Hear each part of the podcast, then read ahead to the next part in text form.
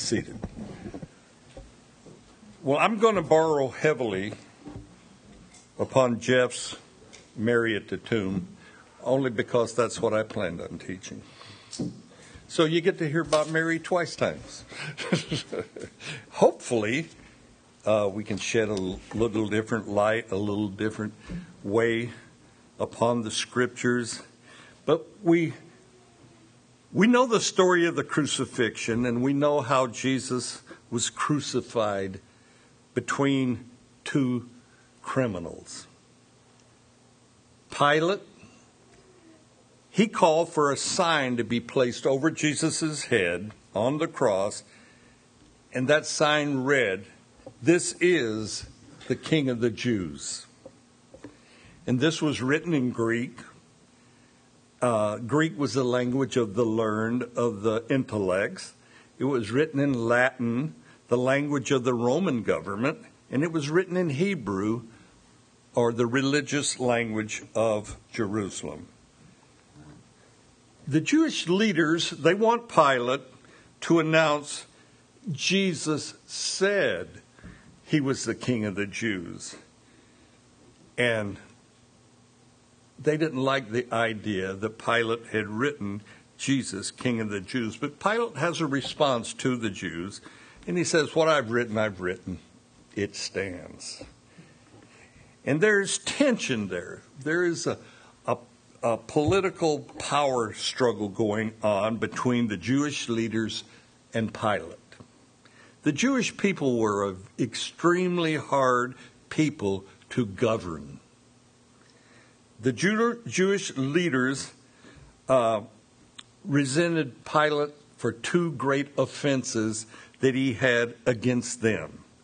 Pilate had brought into the outer court, into the Gentile court of the temple, an image of Caesar, and we talked about this Friday night. But to the Jews, this was a graven image that had been brought into the temple, and graven images were forbidden in the Mosaic law. And they have a riot. The Jews riot, and people actually get killed in this riot. And the Jews are completely offended by this image in their temple. That was not good for Pilate's resume in how to govern Judea. Pilate, in another one of his blunders, builds an aqueduct because Jerusalem being on a higher plateau, it's difficult to get water up to it. So Pilate builds an aqueduct, and he needed a way to finance this because Rome is not going to finance this. So he takes temple money to finance this aqueduct. Uh, and that, again, is displeasing to the Jews, and they riot one more time.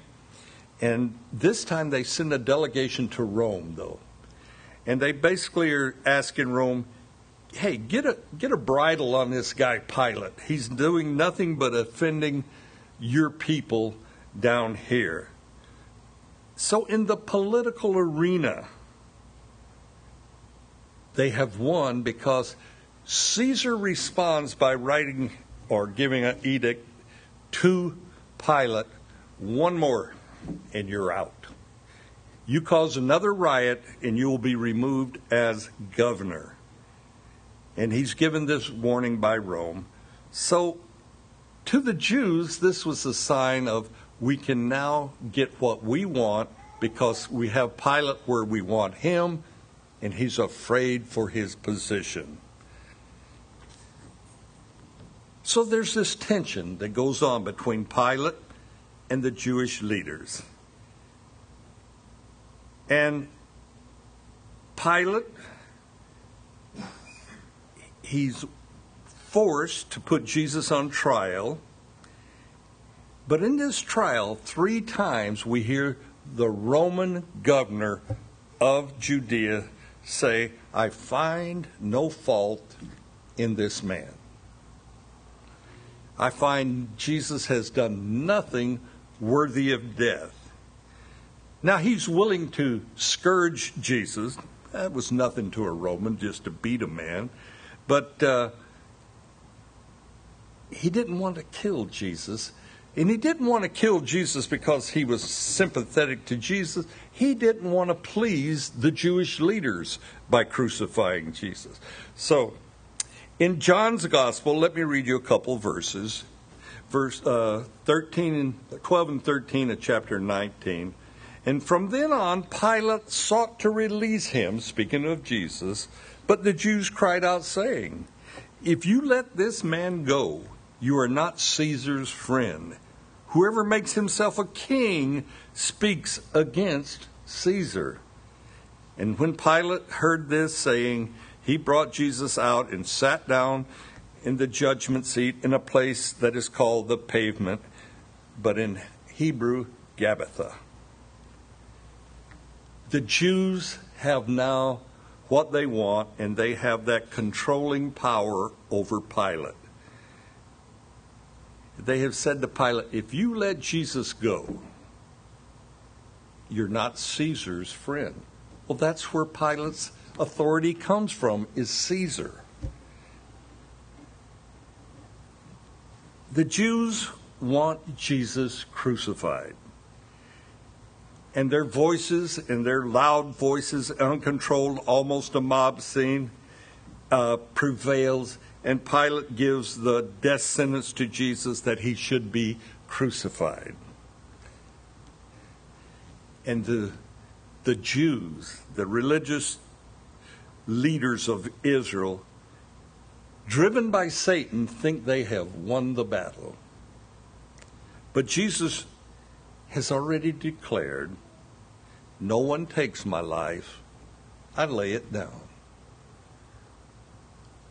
I think that's good for us to remember sometimes. Jesus went to the cross out of obedience to the Father. No man put him on the cross, he put himself on the cross for our sins.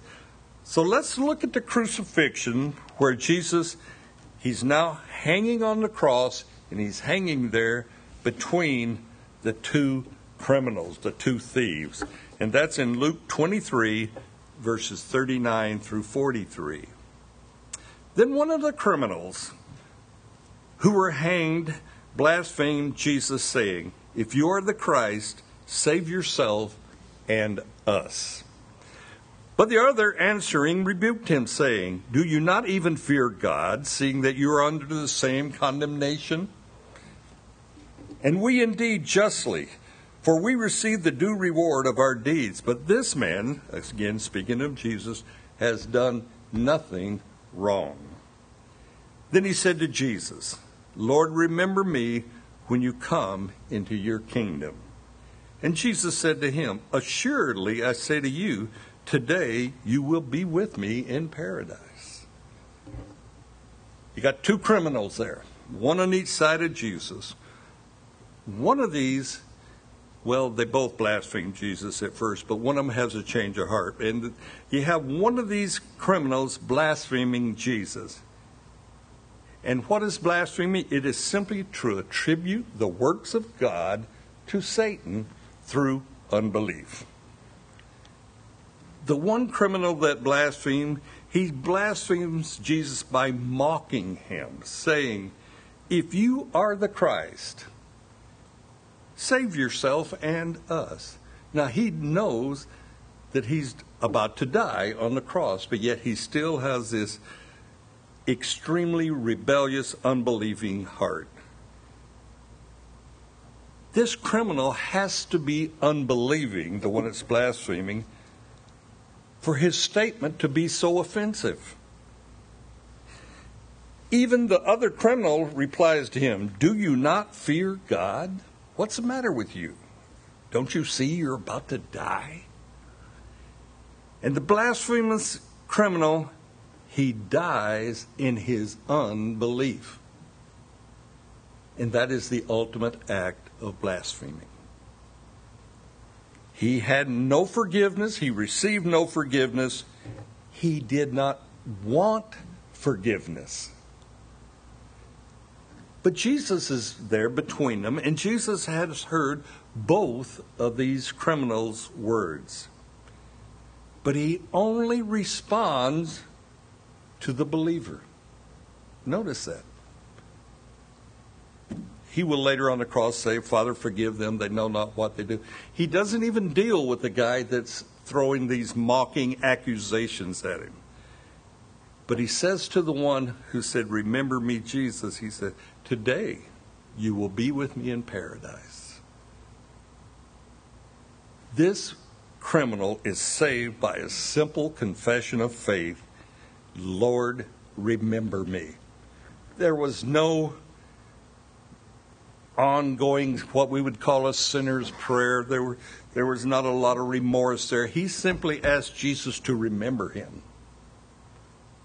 And we see salvation coming to this criminal in his act of faith, and it comes to us in an act of our heart. We believe and we are saved. It's that simple. You believe, you are saved. Now, Jesus only grants salvation. That's his prerogative to give or not give salvation. And there's a lot of debate. Well, I don't know if I'm ordained or preordained to be a Christian. We'll repent and find out. You'll find Jesus will save you. But Jesus granting salvation, and this criminal's there, he's not lamenting. He can't beat his breast, he's hanging on a cross. There is no sackcloth and ashes in his repentance. He can't come down from the cross and make all his past sins if he cheated somebody, if he stole from somebody. He can't make those good. And notice, there's no water baptism. Now, that throws a monkey wrench at a lot of people's understanding of being baptized for the remission of sins. No, the one who gives remission of sins is Jesus who died on a cross. But then we have, as Joe, uh, Jeff spoke about, we have three hours of darkness uh, in in that area of the world, and when you go back and look, there was no solar eclipse at that time. An eclipse doesn't go for three hours anyway. But there, for three hours, there's darkness upon the earth. How dark, we don't know. But uh, it, when a thunderstorm rolls in, we have one of those mercury vapor lights out back and it'll get so dark that that light will come on just from the photocell that's in that light. So it can get dark simply from a thunderstorm. Was it a severe thunderstorm? We don't know, but it was dark. For three hours, it is dark. So let's turn to John chapter 20, and we'll see, talk about the resurrection, and I too will talk about Mary of Magdalene. John 20, verse 1. Now, the first day of the week, Mary Magdalene went to the tomb early while it was still dark, and she saw that the stone had been taken away from the tomb. Then she ran and came to Simon Peter and to the other disciple whom Jesus loved, and said to them, They have taken away the Lord out of the tomb, and we do not know where they have laid him. Peter therefore went out, and the other disciple, and, and were going to the tomb. So they both ran together. And the other disciple outran Peter and came to the tomb first. I always found that interesting. I outran Peter to the tomb. And this is John's commentary. so John's going to tell us how quick he was of foot. But anyway, and he, stooping down, looked in, this is John, and saw the linen cloths lying there, yet he did not go in. Then Simon Peter came following him and went into the tomb and he saw the linen cloths lying there, and the handkerchief that had been around the head, not lying with the other linen cloths, but folded together in a place by itself. Then the other disciple who came to the tomb first went in also, and he saw, and notice this, and he believed. John believes once he goes into the tomb. For as yet they did not know the scripture that he must rise from the dead. Then the disciples went away again to their own homes. It's interesting when we look at who is around and near the burial, the crucifixion of Jesus, and it's mostly women. Women had an intricate role in being witnesses of Jesus' resurrection. Now, they didn't have many rights in that day, but Jesus has chosen that women should be around him when he dies and when he's resurrected. Notice who comes to the tomb at before daybreak Mary Magdalene. She was a sinful woman, and we know that Jesus cast out seven demons out of her. And that's a lot of demons. Uh, and again, that speaks of, like Jeff said, it speaks of the fullness of being demon possessed. So she was completely in tune, dominated by these demons. And she sees the tombstone and she sees that it's been rolled away. No body of Jesus in that tomb.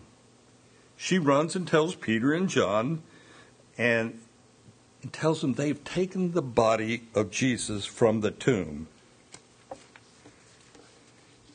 And there comes the foot race to the tomb.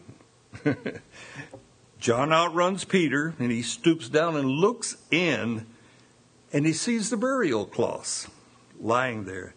But John doesn't go into the tomb. Peter arrives, and we know Peter for um, much of his boldness throughout his discipleship. Peter does go in. And Peter sees the linen cloths, which a linen cloth was a priestly cloth. You only wore linen if you were a priest. And there was a linen cloth lying there, and the head cloth, or the, the piece, the, the napkin, the handkerchief, whatever you want to call it, that had wrapped around Jesus' head was folded and in place. Notice it's folded. Somebody has took time to fold that cloth and put it in place. They didn't just discard it. They folded it. Things are done here orderly. It just shows the order of the resurrection. John enters the tomb then, and he sees the linen cloths, the handkerchief, and John believes.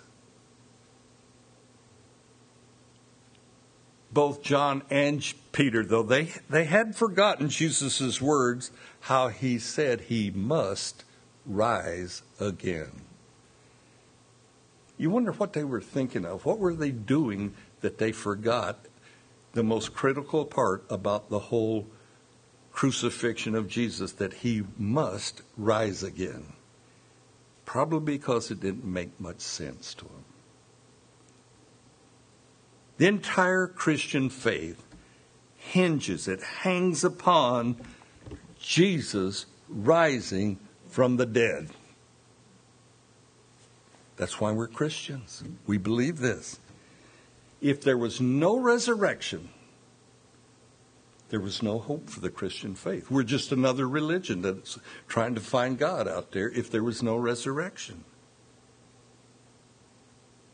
If there was no resurrection, then we would look upon Jesus like the rest of the world looks upon Jesus a good man, a teacher beyond his time, a prophet, you know, and all these good things that other religions like to say about Jesus.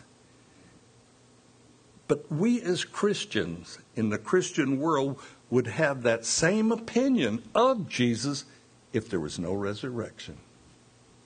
The resurrection is what we base our faith upon. So let's read of Mary's encounter with her risen Lord. And that's in John 20, 11 through 18. But Mary stood outside of the tomb weeping. And as she wept, she stooped down and looked into the tomb. And she saw two angels in white sitting, one at the head and the other at the feet, where the body of Jesus had lain. Then they said to her, Woman, why are you weeping? And she said to them, Because they have taken away my Lord, and I do not know where they have laid him. Now, when she had said this, she turned around excuse me, turned around and saw Jesus standing there and did not know that it was Jesus. And Jesus said to her, Woman, why are you weeping? Whom are you seeking? She, supposing him to be the gardener, said to him, Sir, if you have carried him away, tell me where you have lain him, and I will take him away. And Jesus said to her, Mary.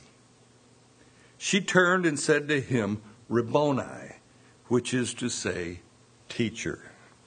Jesus said to her, Do not cling to me, for I have not yet ascended to my Father, but I go to my but go to my brethren and say to them, I am ascending to my Father and your Father, to my God and your God. Mary Magdalene came and told the disciples that she had seen the Lord and that he had spoken these things to her. It's hard for us to place ourselves at the tomb site, but it's good for us to realize the despair that is going through the disciples. Can you imagine the pain that was going through Mary, the mother of Jesus? Now, Mary Magdalene, she's there weeping. And Mary is looking through tear blurred eyes when she stoops down and looks into the tomb. It tells us she was there weeping. The entry to the burial tombs was low, and you kind of almost had to crawl in because they didn't dig these gigantic doors to a tomb like we sometimes see in pictures. and they would roll a stone there in a little track that covered this entrance to the tomb. And the stone had been rolled back and removed where the disciples and Mary can see into the tomb. Now, the resurrection was absolutely miraculous. Jesus did not need that tombstone rolled away to be out of the grave. So, as Jeff was talking about this morning, that gravestone was rolled away where we could see in and know there was not a body in there. So the disciples and others, they see this empty tomb Mary sees the two angels in white sitting at the tomb, one at the head, the other at the foot, where Jesus had lain. And the angels have a question for Mary Woman, why are you weeping? And she says, Hey, they've taken away my Lord, and I don't know where they've laid him. Then Mary turns around after talking to the angels, and she sees Jesus, but does not know it's Jesus. Mary is quite familiar with Jesus. Has Jesus, in his glorified body, changed his appearance where he's not recognizable? Where do, we don't know for sure. They, we know they didn't recognize him. Or is Mary so caught up in her grief she can't believe Jesus is alive. Her eyes are blurred from weeping, and she maybe just simply doesn't recognize him. And we don't know if that's the case. But Jesus, he will ask Mary the same question the angels ask Woman, why are you weeping? Whom are you seeking? Now we get inside insight into Mary's mindset because she thinks he's the gardener. She thinks he's the caretaker of this tomb area. And it says, Sir, if you have carried him away, tell me where, and I will finish anointing his body and care for his body. Mary was there to put spices and ointments on his body to preserve the body. And that's why she has come to the tomb. And Jesus saying one word brings Mary back into reality. And that is simply her name, Mary. And the tone of voice, it has to be a tone of voice that Jesus is using that awakens Mary out of her grief stricken stupor. And that's what she was in. She's weakening, she's convulsing. She, her world is basically ended. And Mary now hears what her eyes cannot believe. Jesus isn't playing some hide and seek of my identity before the disciples and Mary. Jesus has gently awakened Mary with one familiar calling of her name. Lori and I use names for each other in private that we each recognize. I'm Honey. That's me. I'm Honey. Lori is Lori Darling. and we use these intimate little names with one another. Jesus has spoken Mary in such a way that she realizes it's my Lord. It's my Lord talking to me. my son Matthew prefers to be called Matthew. There's one trouble with that. Ever since he was a wee little guy, I've called him Matt. Wanting to be sensitive to him, so I asked him, Son, do you want me to call you Matthew?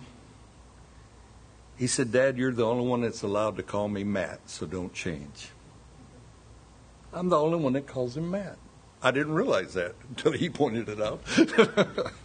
I call him Matt. And we sometimes call those we dearly love with little pet nicknames or names of endearment. Mary returns the name to Jesus of Rabboni.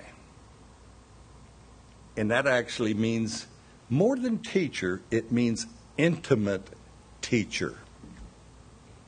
My intimate teacher, Rabboni. And we get this connection between Mary and Jesus simply through two names, Rabboni and Mary.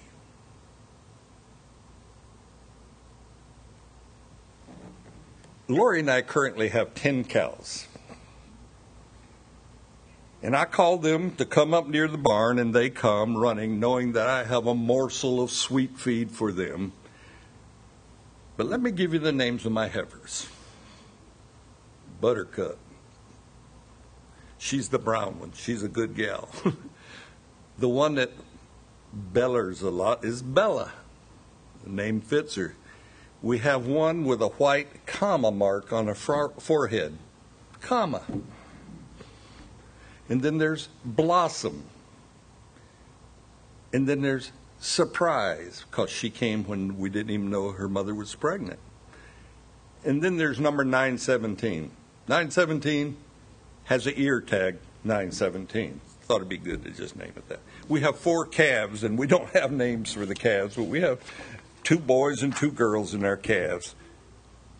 But it's so common for us as people to give our pets nicknames or kind of cute names like, you know, that uh, they go by.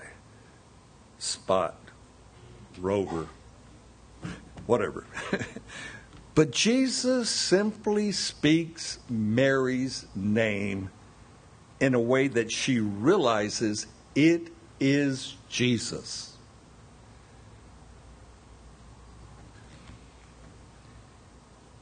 Have you ever been asked by someone close to you, Who's there?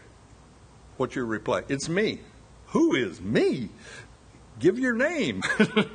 it's me. And we know who it is.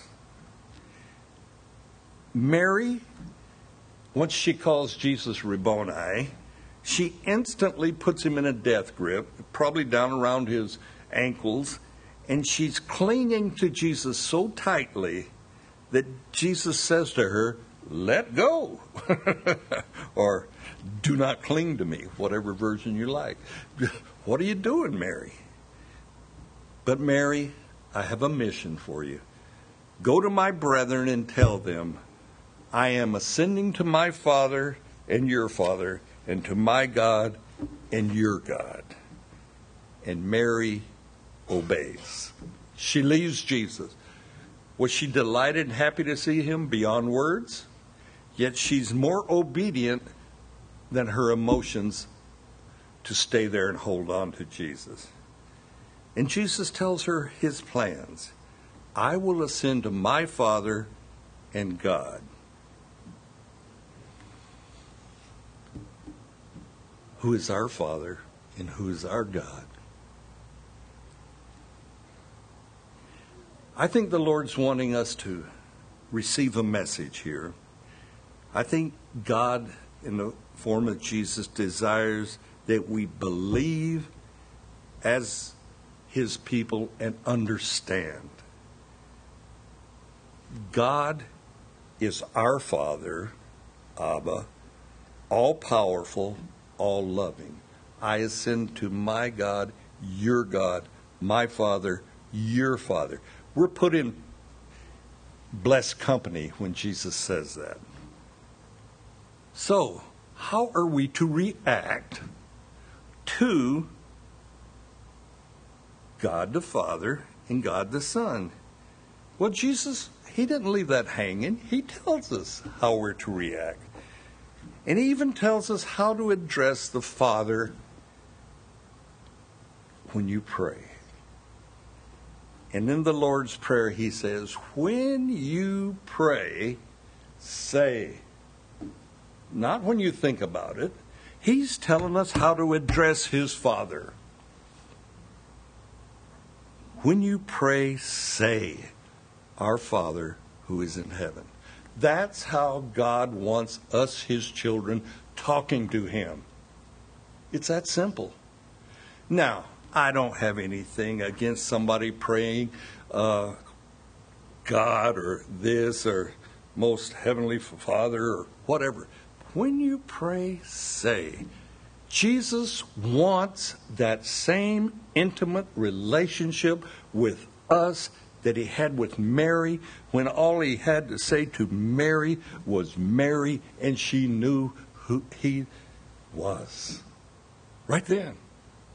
It wasn't what she saw, it wasn't the tomb. When she heard her name, she knew it was Jesus. Mary replied, Rabboni, my teacher, my intimate teacher. Jesus and God the Father want that same intimate recognition that Mary had when Jesus called her name. He wants you and I to have that relationship with Him. That's what He wants.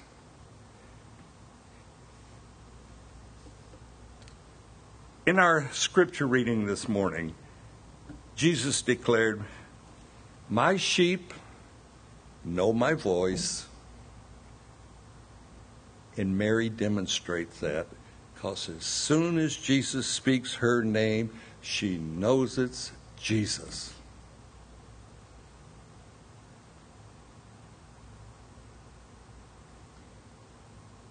Does Jesus know your voice? Do I know Jesus' voice? I've read that passage and looked and said, Lord, I'm not sure I know your voice. Shame on me. He wants me to know his voice. We've been, you know, it's been said, well, God spoke to me. Did you recognize his voice when he spoke to you? It's a good question. Have that intimate relationship with your Lord, with your God, that when he speaks your name, you know who it is. And I think He wants that from us. I think that's something our Lord desires. Amen. Amen. Let me get you to stand. We'll close in prayer.